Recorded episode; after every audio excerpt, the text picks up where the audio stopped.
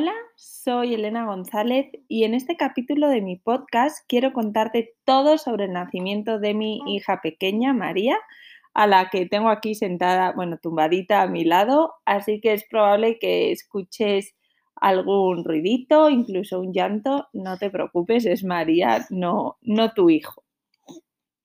Eh, tengo que reconocer que el coronavirus cambió todos los planes que yo tenía en mi cabeza. Eh, Martina nació en México y la verdad puedo decir que fue un parto prácticamente perfecto. Todo se dio muy bien, fue un parto rápido, tuvimos el cariño de muchas personas que nos fueron a visitar al hospital, mi madre pudo estar aquí conmigo y recuerdo todo relativamente fácil. Por supuesto me dolió, pero la verdad que el recuerdo que tengo es muy, muy bonito. Pero siempre me faltó tener cerca a mi padre, hermanos y amigas. Y por eso yo quería que el nacimiento de María fuese totalmente diferente al de Martina. Yo soñaba con que naciese en España, en un hospital pequeñito, pocas visitas, pero con las que iba a tener todo el cariño que en esos momentos necesitaba. Además, mi plan era perfecto, porque una vez que naciese María, Martina iba a estar súper atendida. Yo soy de Santander, que es una ciudad pequeñita en la costa norte de España, y entonces mi idea era que mi madre por la mañana se llevaría a Martina a la playa y estaría tan contenta que casi no sentiría que la llegada de su hermana. Y bueno, pues de esta manera yo iba a tener mucho tiempo para María, para recuperarme, eh, pues no iba a tener presiones, no tendría que encargarme de la comida todos los días, de la limpieza. Vamos, que es que en casa de mamá siempre es todo más cómodo. Y estos eran mis planes. Pero la pandemia, la verdad es que lo cambió absolutamente todo. Por supuesto, no pude ir a España, eh, hasta el último momento tuve la esperanza de poder hacerlo. Estaba tan ilusionada con la idea de tener a mi segunda hija rodeada de mi familia, pero bueno, pensándolo bien, eh, ese viaje suponía ponernos en riesgo a Pepe, a Martina, a María y a mí. Y entonces ahí tuve que afrontar mi primer duelo. María tenía que nacer en México. La parte positiva era que mi madre iba a poder venir, eh, estar aquí, ayudarme, cuidar a Martina, conocer a María. Sin embargo, la verdad es que unos días más tarde de asumir que no podría nacer en España, eh, las aerolíneas empezaron a cancelar los vuelos y bueno, yo todos los días hablaba con mi madre y hacíamos las cuentas que no servían para nada, pero la verdad que a nosotras nos animaba a pensar que finalmente ella iba a poder estar aquí.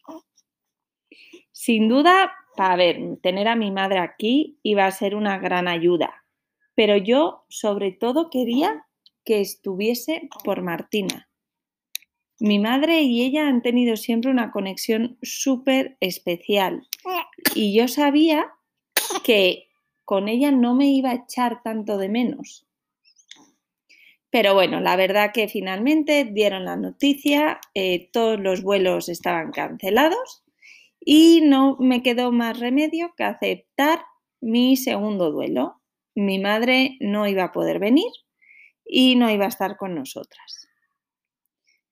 La verdad es que yo a estas alturas ya estaba muy frustrada y bueno, con la situación cuando me dieron la noticia que más me dolió. Al cumplir 36 semanas, eh, fuimos al doctor, a un ultrasonido y aprovechamos ese momento para hablar de cómo estaba la situación en el hospital.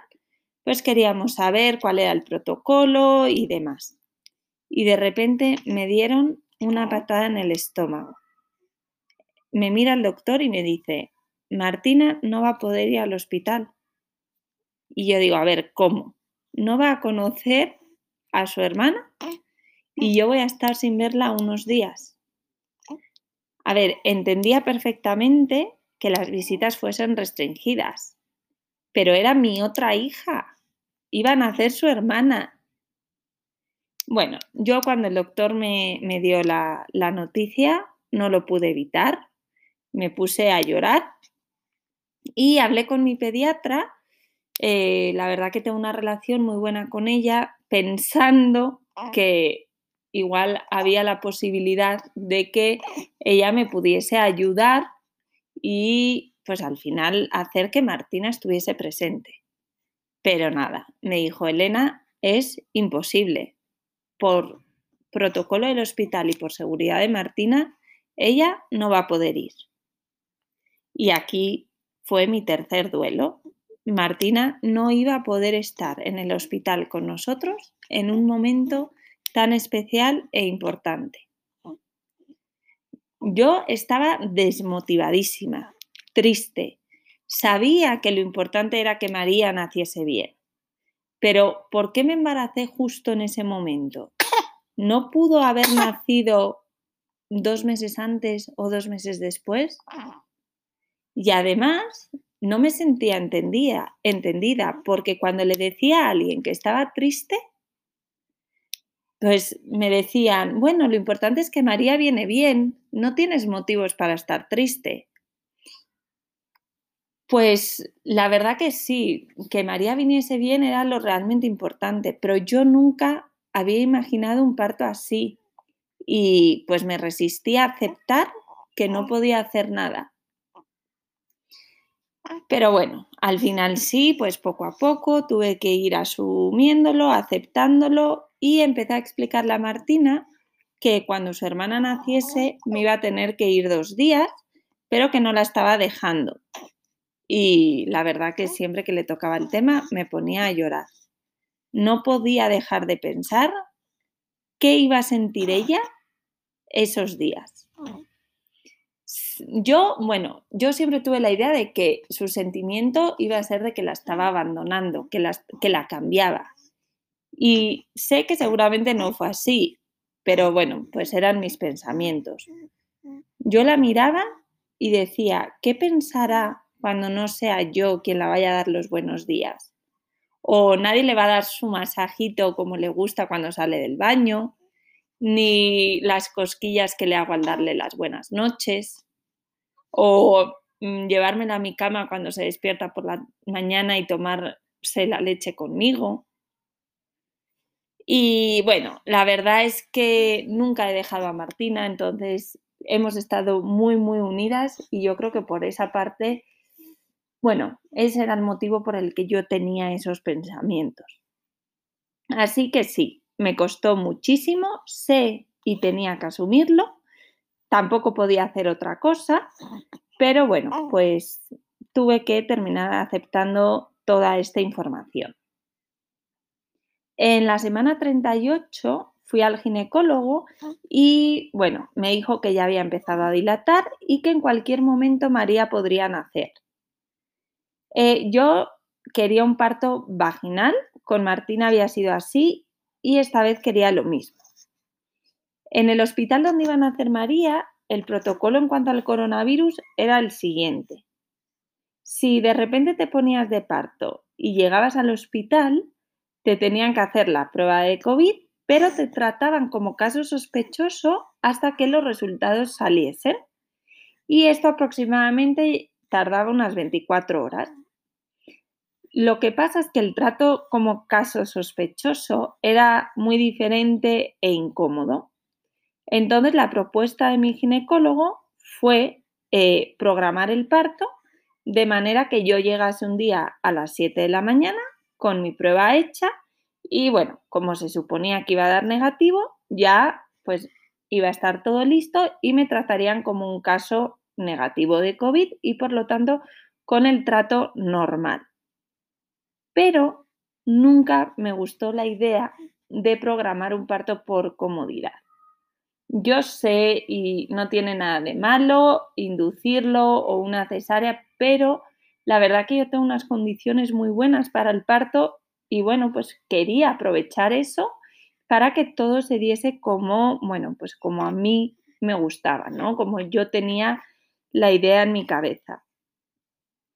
Eh, otra opción, eh, si no quería inducirlo, era hacerme la prueba y una vez que me hacía la prueba tenía 48 horas para ponerme de parto, como de vigencia de la prueba. Entonces, si me ponía de parto en esos dos días, el hospital podría tener los resultados y si me tratarían como caso negativo. El problema era ese, que solo duraba 48 horas y cada prueba había que pagarla. Y además nos la teníamos que hacer Pepe y yo.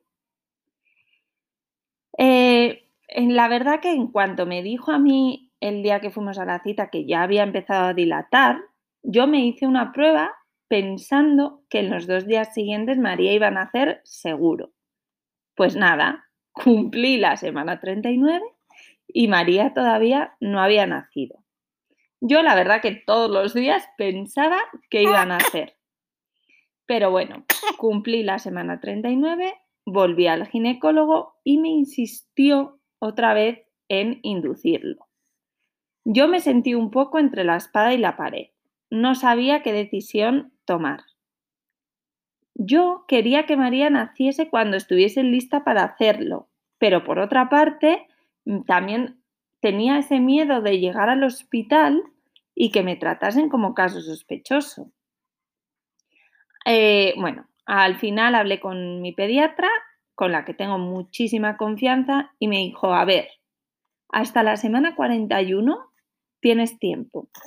No tienes por qué inducirlo, pero mm, te voy a ser sincera, el trato, si llegas en la prueba, sí es diferente.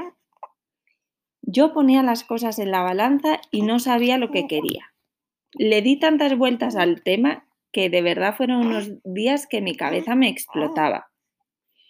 Y bueno, ya el lunes por la noche le llega un mensaje a Pepe de una amiga diciéndole que bueno, que había tenido a su bebé en el mismo hospital en el que iban a hacer María y que llegó sin prueba y que el trato fue horrible.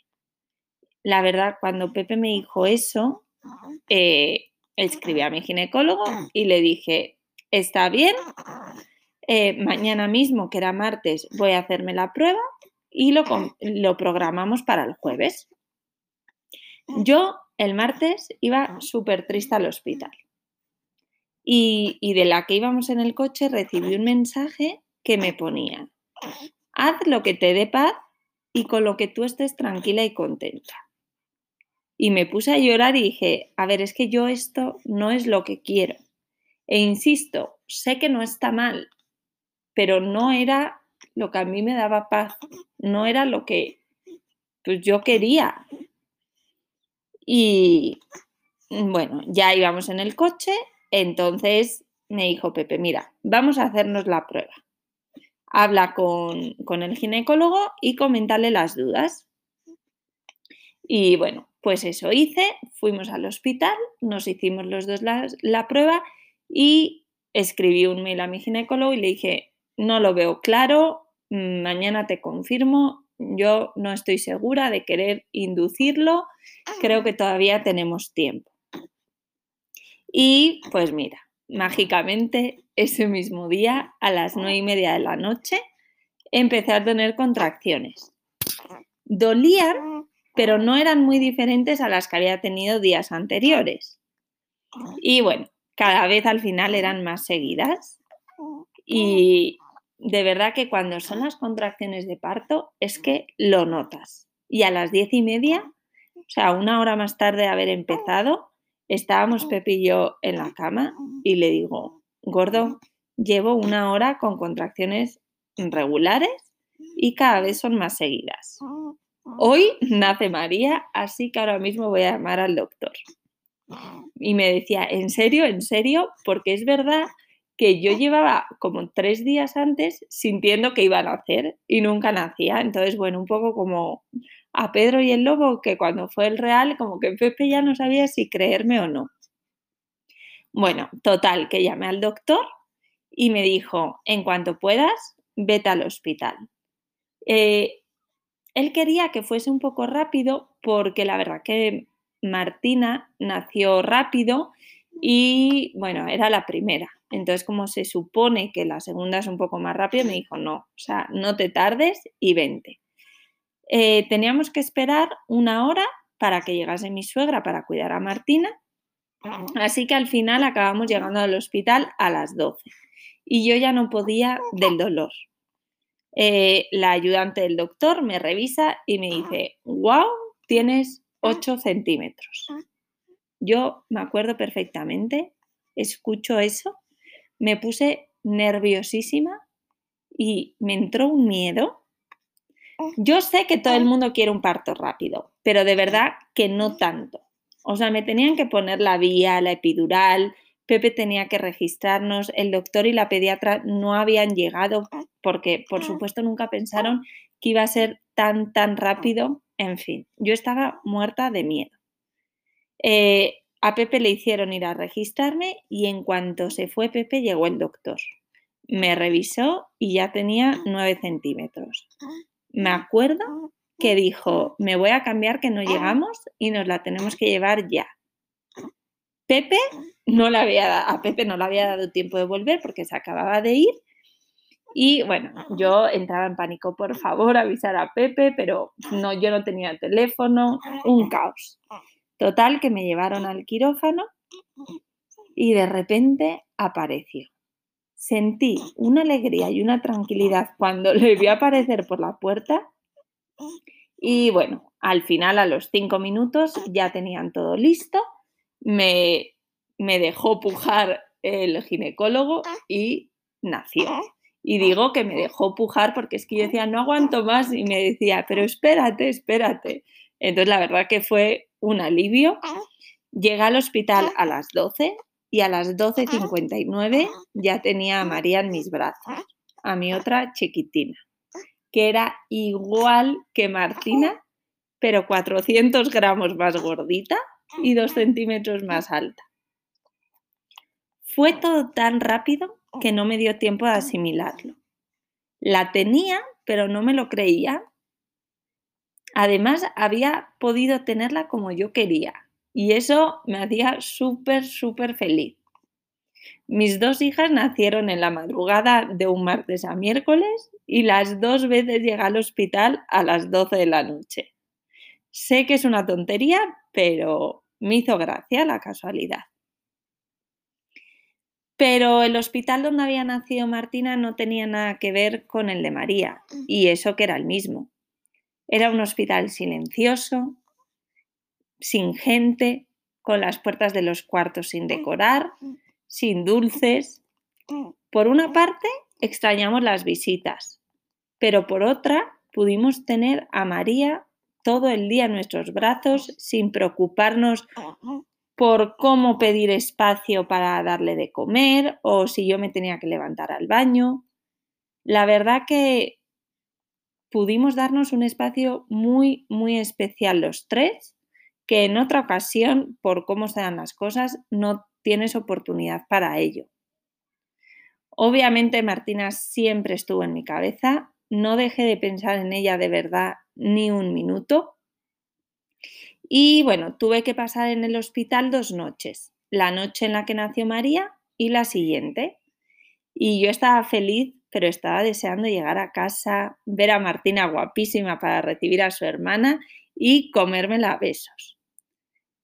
No todo se dio como me hubiese gustado, pero a día de hoy sé que nos van a sobrar momentos para disfrutarnos Martina, estoy segura de que no recuerda esos días sin sus papás y sé que aunque no se pudieron conocer el primer día, van a tener toda una vida para conocerse y estar juntas.